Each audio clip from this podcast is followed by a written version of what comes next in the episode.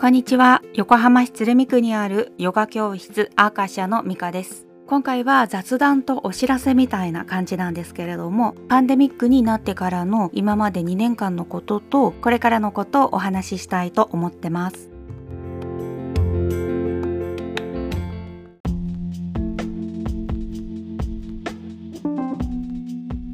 この感染症の大流行によって私個人の日常生活ではパートタイム会社員のお仕事がフルリモートになってそのおかげで高齢猫と一緒に過ごせる幸せをかみしめてるし自炊を以前よりも積極的にするようになったしそれに伴って生産者から各州で取り寄せるようになったり私にとってのパンデミックはライフスタイルの見直しの後期になりました。ヨガを教えるお仕事としてはもともと以前から自宅教室で1対1の指導だったことから環境の変化はなかったけれどもただやっぱり生徒さんの足は止まりましたね。当初オンラインで試したりもしたんですけれども伝えたいことができないなというふうに判断してオンラインでヨガのポーズを教えるのは断念しました。その空いた時間に発信を強化しようと考えて手始めには2020年4月から YouTube でマインドを取り扱うヨガ学派の捉え方を伝えることにしました。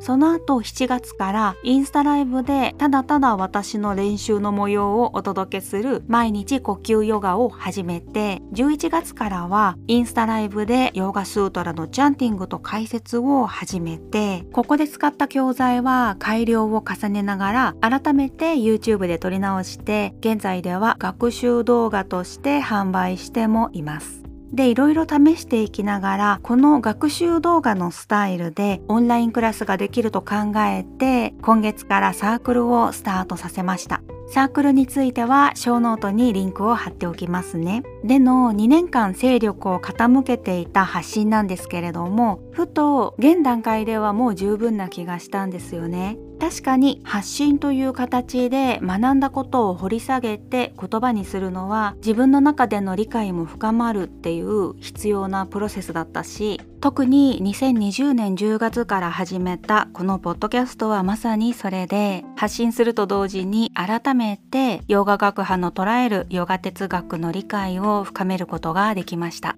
でそれは一定の満足を得たからこれからは一方通行の発信という形じゃなくってコミュニケーションを通してヨガを学ぶというパンデミック以前の形にフォーカスしたくなったんです。そんなわけでポッドキャストもそろそろ100話っていうことでね切りよく100話で終えようかなとも考えたんですけれどもやめるという線を引かずに毎月1日の生姜配信としてゆるゆる続けることにしました何はともあれ思いついたらとりあえずやってみてやりながら形を変えていくのがアーカー社のスタイルだから今後もお付き合いいただけましたら幸いです。では次回の配信でまたお耳にかかりましょう。ミカでした。